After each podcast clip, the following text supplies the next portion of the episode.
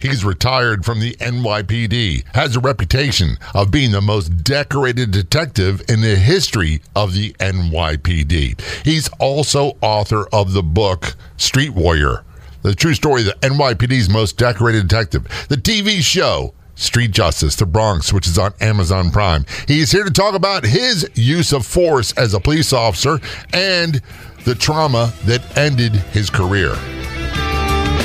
Welcome to the Law Enforcement Talk Radio Show. In the Law Enforcement Talk Radio Show, we are joined by special guests talking about their experiences, the realities of investigating crimes, plus those who have experienced horrendous trauma. Police, first responders, military, and victims of crime share their stories. Hi, I'm John J. Wiley. In addition to being a broadcaster, I'm also a retired police sergeant. Be sure to check out our website, letradio.com, and also like us on Facebook. Search for the Law Enforcement Talk Radio Show.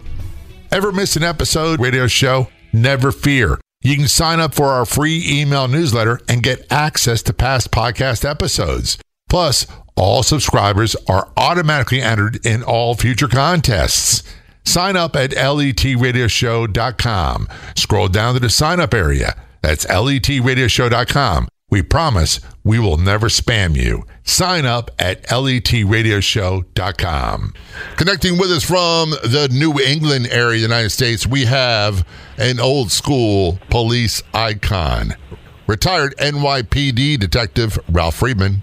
Ralph was a guest early on the show, July 2017. Look for a prior episode as a free podcast. Do a search for Old School Police, retired NYPD detective, the Street Warrior. Ralph, thanks so much again for being a guest on the Law Enforcement Talk Radio Show. Very much appreciated. My honor, and thank you for having me back on. It was a long time ago, and you're one of the guys I can really relate to, your story. I did watch your show. We'll talk about the show in a moment.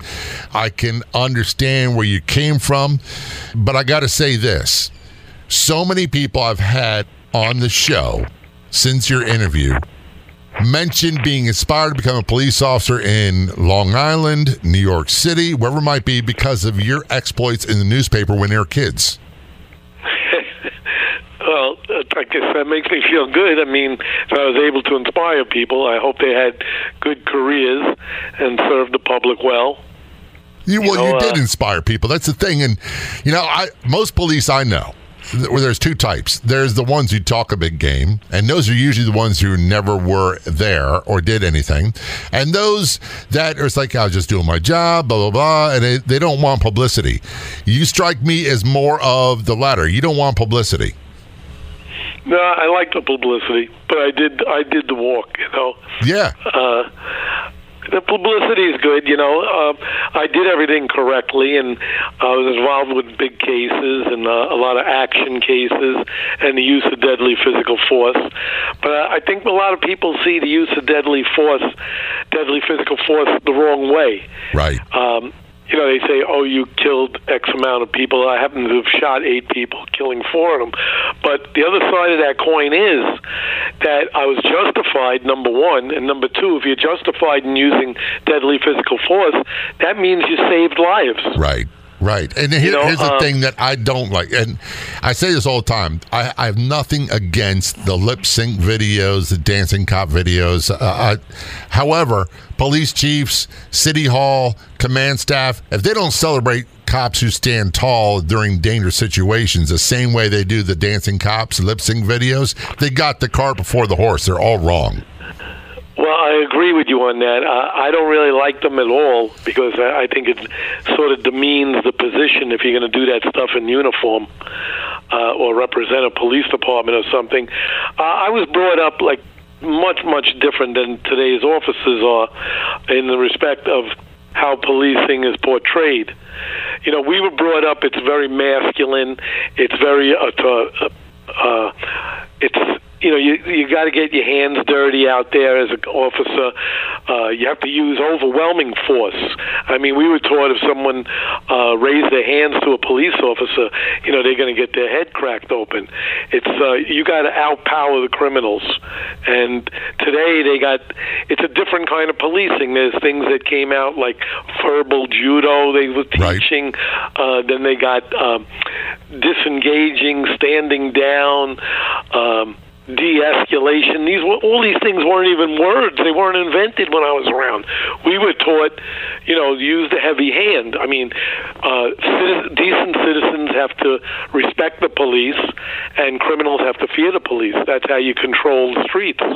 Well, I agree. That's why decent people could sleep in their bed at night. I agree with you 100%. And I came on where we started the verbal judo stuff. But here's one of the things that I remember being a rookie police. And I came on an era where a lot of the people who trained me were Vietnam combat veterans. And we had a few Korean War veterans who were command staff level.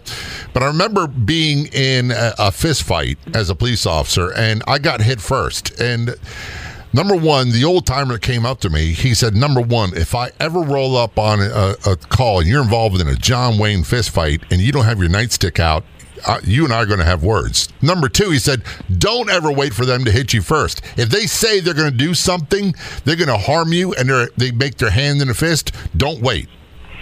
Yep, that's how I was taught also. If, you know, they use their hands, you use your stick. They use a stick, you use your gun. You have to outpower them. You have to. That's all that violent criminals only understand violence. People don't understand that. They don't want to hear that today. Here's the thing that really frustrates me, and I don't have the right words. Maybe you do, and if you don't, that's cool too. Police, we look at the headlines, we use newspapers as an example, because it always leads, the headline leads with what the cop did first. Cop shoots and kills man. They don't talk about the 50 decisions the guy made beforehand that could have ended the whole thing peacefully. And it's a reaction to either threat of deadly force or serious bodily harm to you or someone else. Well, that's the whole thing, that police react. You know, I always say it's the criminal that makes the choices. If he didn't fire on me, I wouldn't have to fire on him. He made the bad choice. I agree. 100%. And I wish I had a way to eloquently say it so that it'd be sound bites repeated by every news organization, but they're not. Well, you know, there's a different agenda out there today. Yeah. I remember when I was turning out, you know, for roll call and we were ready to go on patrol, we were told they'd have guest speakers there. Sometimes the sergeant would turn you out, but sometimes there'd be a lieutenant or a captain or above or a politician. And they told us, go out there, protect the public, and arrest bad guys. That's what they said. Today, they don't want arrests. They don't want you to interact. They don't want you to. There's a different agenda out there. And I feel police departments today, one of the downfalls is that politicians are setting the standards and the agendas and running police departments. Whereas back then, we had commanders who were experienced, trained, and you know, and came up through the ranks and had knowledge of policing. They also had a thing called common sense. They never stepped into a backyard by themselves. Well, that's the thing. So many people, and this is another thing. I love police. I really do. But whenever we have a really bad situation, the so-called tactical experts come out and say, well, if I was there, I'd have done this. Well, and my response usually is, Ralph, you weren't there. That's right. There's more Monday quarterbacks on policing. The more people know about our job who never did the job have so much to say. Yeah. And a lot of them are command staff that forgot or really didn't. In my department, many of the people that got promoted were what we called mobile secretaries. They were the last one to show up at a hot call. They never got blood on their uniforms. They never got complaints. That way they got promoted. That's another whole story. And they're the ones. Right, and they're the ones that are calling the shots. They're the ones that are directing the street cops, and they're the ones that are criticizing and creating all the friction. We were talking about Ralph Friedman. Ralph is an old school police officer from New York, retired NYPD. He has the reputation of being the most decorated detective for the NYPD. He's authored books Street Warrior. We'll talk about that. He's also got a TV show on Amazon Prime and other places called The Street Justice, The Bronx. This is the Law Enforcement Talk Radio Show. When we return, we'll talk more about Ralph's experience. Don't go anywhere. We'll be right back.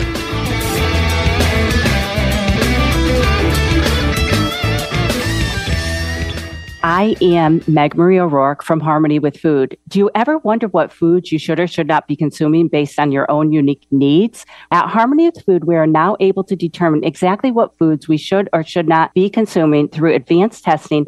Test, don't guess is the motto at Harmony with Food's Bio-Unique Boutique program. It has never been easier than now to determine what food, drinks, and supplements you need for your individualized needs. Head over to harmonywithfood.com and click on the testing tab. If you want to be a guest on the Law Enforcement Talk Radio Show, simply contact us. It couldn't be easier. You can send us a message on Facebook. Look for and like the Law Enforcement Talk Radio Show page or email jay@letradio.com. That's jay@letradio.com.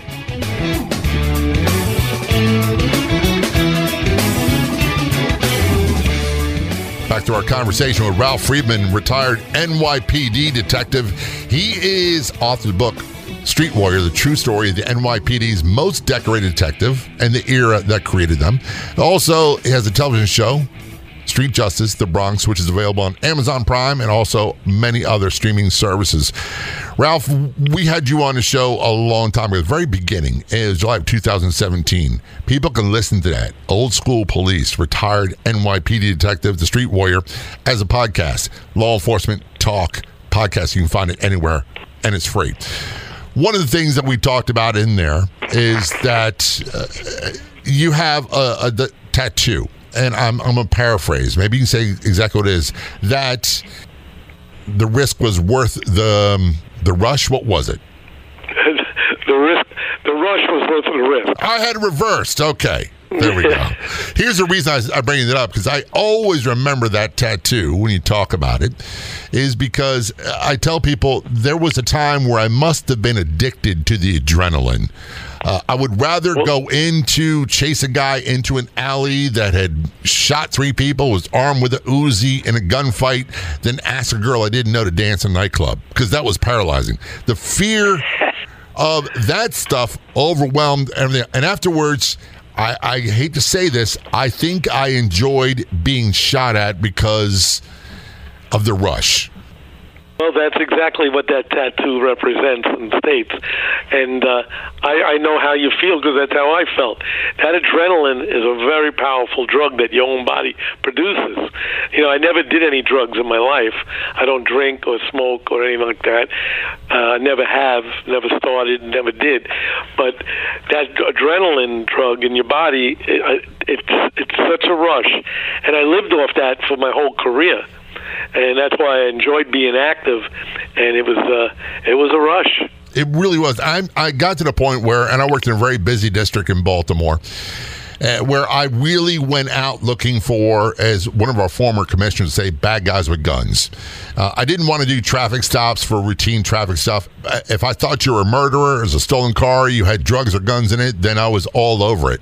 I was looking for the worst of the worst, and usually I found them. Well, it's a great rush, and you know, people who criticize cops, a lot of them were people that weren't able to become cops themselves. But it just shows, like, a lot of the movies that have made it big and people like to watch, or TV series, involves cops and police work. They love to see the shoot 'em ups and the chases and the investigations. Everybody, when they're growing up, wants to be a detective, even though you got to be a police officer first and go through the you know, all the basics and stuff. But people love that stuff. You know, then they all think they, like we said before, they all think they could Monday morning quarterback it, you know, because they all know more, even though they haven't walked in our shoes. One of the things that people don't seem to get, and this goes back to our earlier conversation, you know, police chiefs and commissioners and public information officers and certainly mayors and city council people do not celebrate our cops. When I hear a story about a cop, now you say that term cop, that's an ultimate compliment for me. If I say the term street cop, you really were a really stand-up police officer. I don't want people to confuse that with corruption and dirty tactics. No one condones that stuff. I certainly did not. But we don't see the command staff. We don't see City Hall. We don't see any of them celebrating when a cop gets into a gunfight. For example, there's one not that long ago where a cop was shot in the neck and he's holding the blood back and he's also firing. I remember that. That was incredible. Then we had a female officer on a show named Anna Marie Carrizales from Texas. She got shot twice on a car stop, once in the face, got in her car and chased the criminals and caught them. I mean, that's the kind of things we need to be celebrating. Those are warriors. That's exactly. Cops. Yeah. You know, the highest praise we could give them is street warriors, heroes. They're incredible. There's incredible acts of bravery committed every day by police officers across the country. And it's a sad thing how respect for police officers has dwindled and turned the other way. I mean, these people are our protectors, and they should be thankful that there's men and women that still want to do this job with the way things are today. And they're willing to take a bullet for a stranger. Right. And they do all too often. And they do all every day. And when they have to take a life, when they have to do deadly physical force, it's to save someone, to save multiple people, themselves, their partners, or civilians. And that's why when the facts come up, not the headlines, when the facts come up, 99% of the time they're found justifiable and they truly are heroes. You and I policed in a time where we didn't have body cameras and we didn't have people with cell phones and video equipment right away. And yet, when you did have to use force, physical force, hands-on, or whatever terminology you use nowadays, it was always, you had to justify it. You had to explain why you did it. We never lied about it. It wasn't his stuff if he fell down the stairs. No, this guy threatened and he took a swing at me and I clocked him. And here's what I did. But it was always nerve-wracking. It was always you had to justify what you did. Nowadays, it seems as if, even despite all the evidence, video evidence, people still don't want to believe the truth. Because they have this, there's a different agenda that they're trying to create now. But even going back to talk about physical force, you still had to be accountable. You know, they look back at the times when I was on, it was like a Wild West show, but you were still very accountable. When you had a shooting, if it was deadly or not, you still had to go before a grand jury. You had to be investigated by a shooting team. You had to be investigated by internal affairs. You had to be investigated by the DA's office. You had to be investigated by the local detective unit for that area. There was a lot of accountability always then. You just couldn't fire your gun. And also when you used physical force, you were still investigated by your sergeant and the ranks above you. You know, there was always accountability. You know, and then today it is even more so. And I'm not a fan of the cameras and all the body cams and stuff because I think it makes a cop hesitant to do a certain thing. Like he feels, he feels that he shouldn't do it. Or maybe it's wrong when it's even right. And when I was around, we didn't have cell phones, we didn't have cameras, we didn't have video, nothing like today. The technology has come a long way, and some of it has helped police, some has set them back. And, a cop walks in to get a cup of coffee or a slice of pizza, there's 40 people videoing him. Right. You know, and I think sometimes cops hesitate, and sometimes it gets them hurt. Yeah, and one of the things I was concerned about, Ralph, is that if I had a body camera, I'd be afraid to give people a break when a lot of the people you wound up getting for small arrests, you turned into informants. Maybe it takes away discretion. Exactly. That's what my big thing was. Which is a big part of police work. We're going to take a short break. We're talking to Ralph Friedman, retired NYPD, the most decorated detective and the era that created them. He's also author of the book Street Warrior, the true story of the NYPD's most decorated detective, and he's got a TV show, Street Justice: The Bronx, which is on Amazon Prime and other streaming services. Don't go anywhere. We'll be right back. Are you hungry for captivating conversations and thought-provoking stories? Look no further than Jefe Pods podcasts. From inspiring interviews to in-depth discussions, Jefe Pods podcasts brings you the best voices and perspectives from around the world. Explore a wide range of topics, from business and technology to arts and culture in both English and Spanish. Feed your curiosity and expand your horizons with Jefe Pods podcasts. Listen now on your favorite podcast platform or go to JefePods.com. That's JefePods.com. Of all the radio stations in the United States, there are no other shows like the Law Enforcement Talk Radio Show. And on Facebook, there's only one official page. Do a search on Facebook for the Law Enforcement Talk Radio Show. And be sure to like the Law Enforcement Talk Radio Show Facebook page.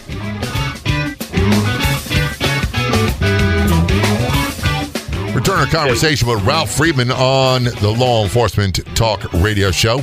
Ralph is retired NYPD. He is also an author of the book, Street Warrior, the true story of the NYPD's most decorated detective and the era that created them.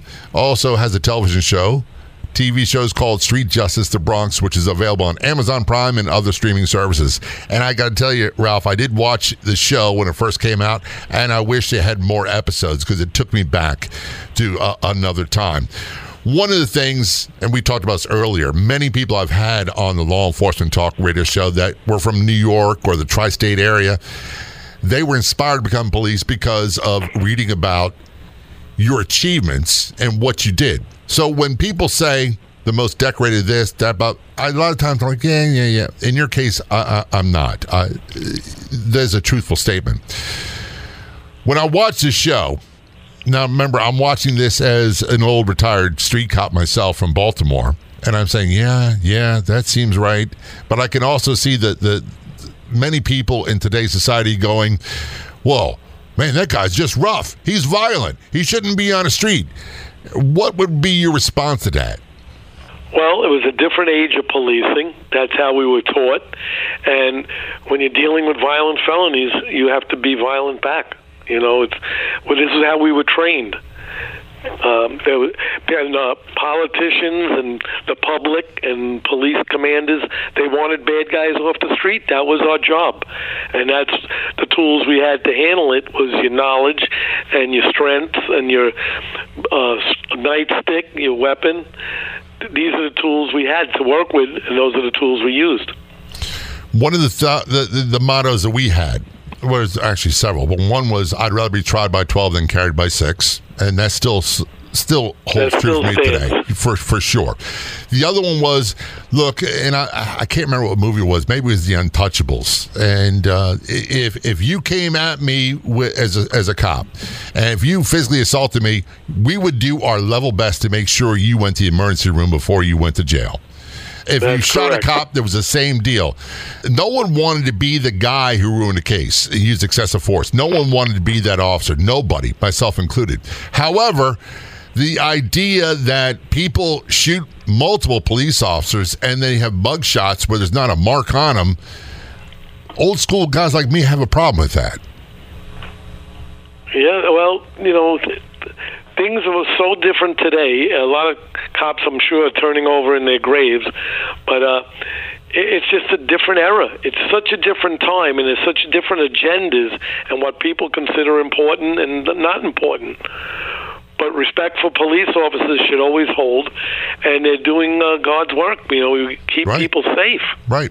And you would listen to the news media, you would think that policing is more violent now than it was when you and I were policing, and it's just not true. Well, the media has turned. I think they have their own agenda, and they really do things and say things that sell papers. I guess that's their job, and with this society the way it is today, that's what they cater to.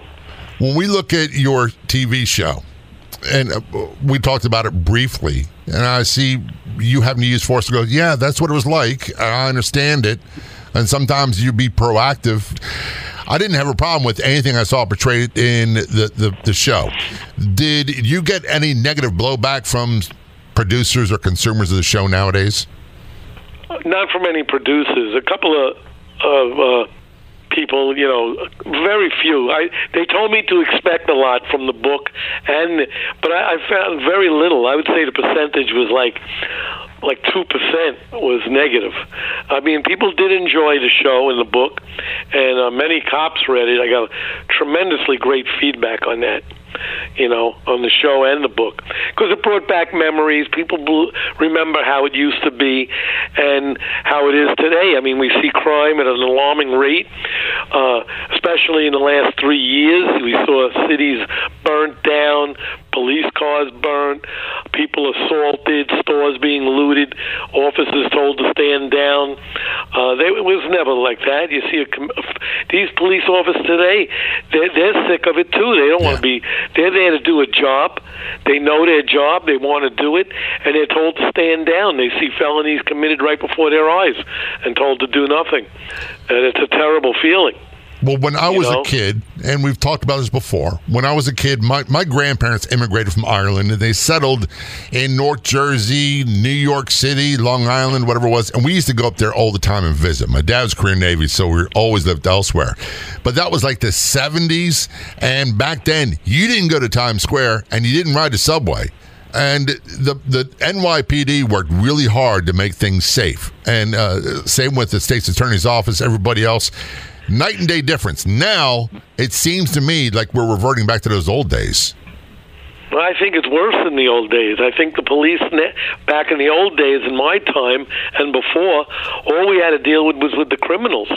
Today, I think the police have it harder because they got to deal with the criminals, of course, but they got to deal with the DAs, they got to deal with judges, they got to deal with politicians, they got to deal with agendas, the public, which is more organized. And you know, it's not a large percentage. Most people still respect the police. It's a small percentage that are very vocal, and it's like the old saying of the squeaky wheel gets the oil. Right. You know, it's a small percentage that's screaming, and that's who they hear. And for some reason, you have the media catering to them, but also is this agenda today is just so different. You know. Well, I think the agenda is, and I'm going to say this. I don't know if you can. The agenda is money driven, and it's about getting attention. Attention means traffic, whether it be digital traffic, social media, whatever it might be, and then you wind up getting the advertisers where the money comes in. So we had a saying in Baltimore, and I'm sure it's the same in New York, if it bleeds, it leads, when it came to the newspaper. Yeah, you're right. That makes sense. That's all they wanted, and they wanted to focus on the most horrendous stories. If you doubt that, turn on any, and I think it's even worse now, if you doubt that, turn on any of the cable channels, their news, and watch, especially when you have like a storm in the Atlantic, and watch the hoopla, the winter storms, whatever it might be. Doesn't mean that you or I condone cases where we have like Nashville, Tennessee. That one was horrendous. I don't understand it. There's a lot of things going on nowadays that I just don't understand, because back in my day, we had really active supervision, and I'm sure you had the same with your department. Very much so. That's another whole story of accountability. We were always held accountable. Today, the only people held accountable are the police. You know, the DAs are not prosecuting cases. That's what they're hired for. They should be held accountable. Judges aren't giving sentences correctly. They should be held accountable. Parole boards are letting cop killers and violent criminals out of jail early. And it takes a lot to convict somebody, as you know. And they're not being held accountable. No one's being held accountable except for the cop on the street. Yeah, and that's the one that we can't afford to have prosecuted, persecuted, and tortured, to be honest. They're the ones who keep the bad stuff at bay. We're talking with Ralph Friedman. Ralph is retired NYPD. He has the justified reputation of being the NYPD's most decorated detective. He's also author of a book, and he has a television show on Amazon Prime called Street Justice: The Bronx. When we return, we're going to talk a little bit about his career and the violent or traumatic incident that ended his career and his transition to his new life. If you're on the Clubhouse drop-in audio chat app, be sure to look for me and follow me. My name's John, the letter J, Wiley, W-I-L-E-Y. You can also search for at L-E-T Radio Show. That's John J. Wiley, W-I-L-E-Y, at L-E-T Radio Show on the Clubhouse drop-in audio chat app. This is the Law Enforcement Talk Radio Show. Don't go anywhere. We'll be right back. My wife, the boss, and I have teamed up for a brand new podcast. It's called Haunting or Not. We combine traditional ghost stories with a little bit of comedy and a true crime aspect to talking about these. Are they real or are they bogus? That's the Haunting or Not podcast featuring myself and my wife, the boss. Be sure to look for it wherever podcasts are served. It's called Haunting or Not.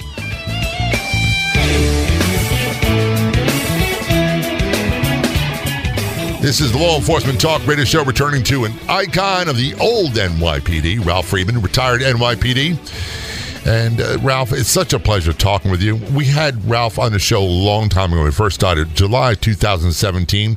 You can find the podcast version for free. It's titled Old School Police, Retired NYPD Detective, The Street Warrior. And it's called that because his TV show is called Street Justice: The Bronx, which is on Amazon Prime, all the streaming services. And his book is called Street Warrior, A True Story of NYPD's Most Decorated Detective and the Era That Created Them.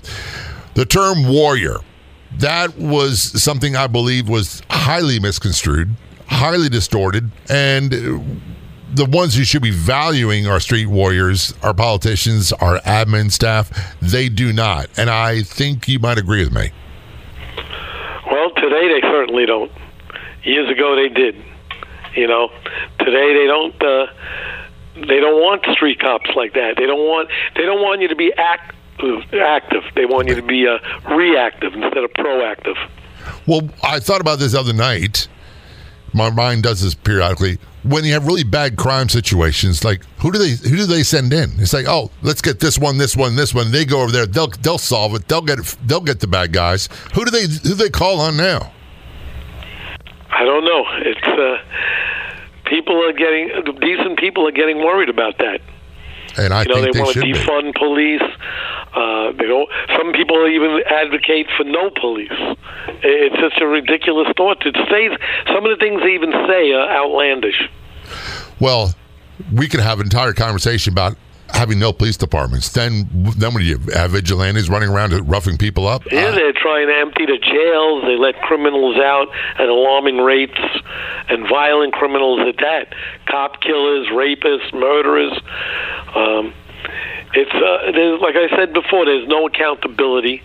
They only hold police responsible for everything, and really, the police are just one cog in the whole wheel. Right? Exactly. You know, there's the prosecution, there's the judges for sentencing, then there's parole boards and corrections. You know, but everything comes down on the police officer. It's the toughest job there is. Now, your career spanned how long? And I believe it ended in a really bad car accident, didn't it? Yes. My career with the police department was actually 16 years. 2 years I was a trainee because I was too young and I worked indoors. So that was from all of 68 and 69. Then I got appointed patrolman in 1970. And that's right when I turned 21. And then my career ended in August 1st of 83, I just got back from a motorcycle trip from Virginia Beach with a few friends and got into a an unmarked radio car, you know, an undercover car with my partner. And I did most of the driving, but I let him drive. Not that it was his fault, but he was driving and we got a call to an officer in trouble. In New York, it's called a 1013. Mm-hmm. And everybody responds at a high rate of speed and as quickly as you can to get to the officer's assistance. And another a marked radio car driven by a rookie was heading south from the north to go there. We were heading west, and we were going to make a turn to go south. But before we turned, they T-boned us on my side, and they never touched the brakes, and I got hit directly at my door at a very high rate of speed. I wound up breaking 23 bones, shattered my hip, and broke my pelvic, left, right, upper, and lower. Wound up the other three officers, my partner and the two in the other car, all were treated and released in about 12, 15 hours. I wound up in the hospital for almost 3 months, and then I left the job in a wheelchair. My official retirement date was January 30th of 1984, and it was I was very active, very strong, and all of a sudden my life came to a sudden stop, Right. And it just goes to show that being a police officer or a street cop, that at any moment your life could change, either being by an accident or in a car or by a bullet or a knife. I mean, that's a police officer's life. It could change in a flash of a second, right, like mine did. I was active, and here I am laying in a bed for 3 months in traction and then in a wheelchair. This is what every officer faces. You could be in a life-changing situation at any second. And your whole life could change. And that's basically what happened with you and me. When my career was over, I always say I was fine because I knew what to do when I was at work. I knew my role. I knew my obligations. I knew how to do it. I loved being a cop.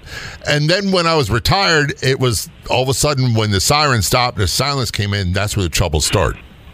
Well, in my case, being in the hospital that long and the injuries that I had, my goal in life, the police department took care of me very well. They gave me a 24-hour-a-day protection for 3 months while I was in the hospital. They catered to all my needs. They had my mother being chauffeured around by a police car. My girlfriend at the time was chauffeured around the police car to go back and forth to the hospital. They took care of all my needs. So my main thing was I had to concentrate for a couple of years to get my body back into shape and to recover from this injury. And then when I got out of the hospital, they gave me a driver. They gave me a maid at the house until my girlfriend got home. They cooked my food, did my shopping, cleaning, chauffeured me to the medical board and to doctor visits. I was treated very well. But it was a change of life, but they made it so the only thing I had to concentrate and worry about was getting back on my feet and getting into shape again.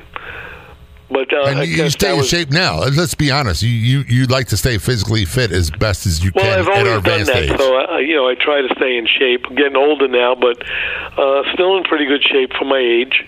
I'm going to be 75 in January. But you make me feel like a young pup. I'll be 65 in November. Well, you are compared to me. Here's one of the things, Ralph, that I jokingly say this, but it's not. It's totally serious.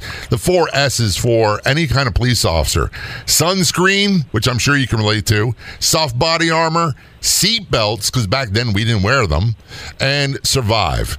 Because more than likely, accidents, soft body armor, and sunscreen. If you're out in the elements all the time, that sunscreen, that sun's going to get you. It's funny you say that. Just to add to the story, about 3 weeks ago, I wound up with cancer from the sun. And I had surgery. Thank God they got everything out in one shot. But since I let it go for a while, it was right on the top of my head. They had to go in pretty deep, pretty long. I had like 9 stitches. It was a nasty cut, but it's all healed and gone. I got the same thing. I spend so much time in the dermatologist's office now, and I'm the youngest guy there, but man, they're always cutting stuff out. I want to tell people about your book and your TV series, your TV show. Start with the book. What's it called, and where can people get it? It's Street Warrior is the book. About my whole career, and it's available on Amazon. And the show is called Street Justice: The Bronx, which is streaming on about 17 sites, and also it's mainly on Amazon Prime now, and it's also on demand and on Apple TV. And you're also, you're pretty prominent on the internet. People can find you there as well. Is there a website you prefer to send them to? Yep, I'm on Facebook. I'm big on Facebook. And I have a website also called BronxStreetWarrior.com. And I got to ask you this, Old Street Cop, aren't you a big dog fan too? I mean, big dogs? Absolutely. I have a dog now. My best buddy there, Chase.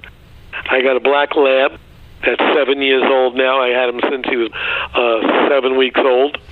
And before that, I had a German Shepherd when I was on the job. Before that, when I was a kid, I had a dog named Nina, Beagle.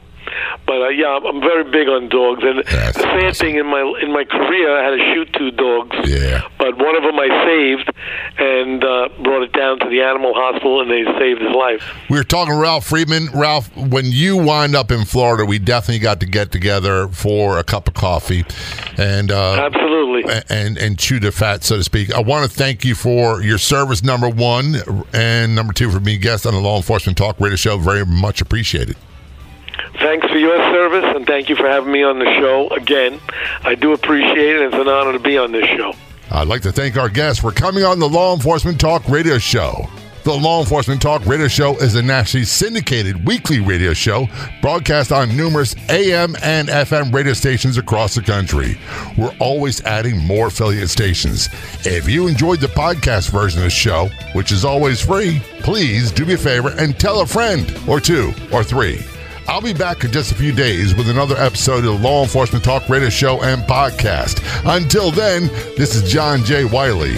See ya.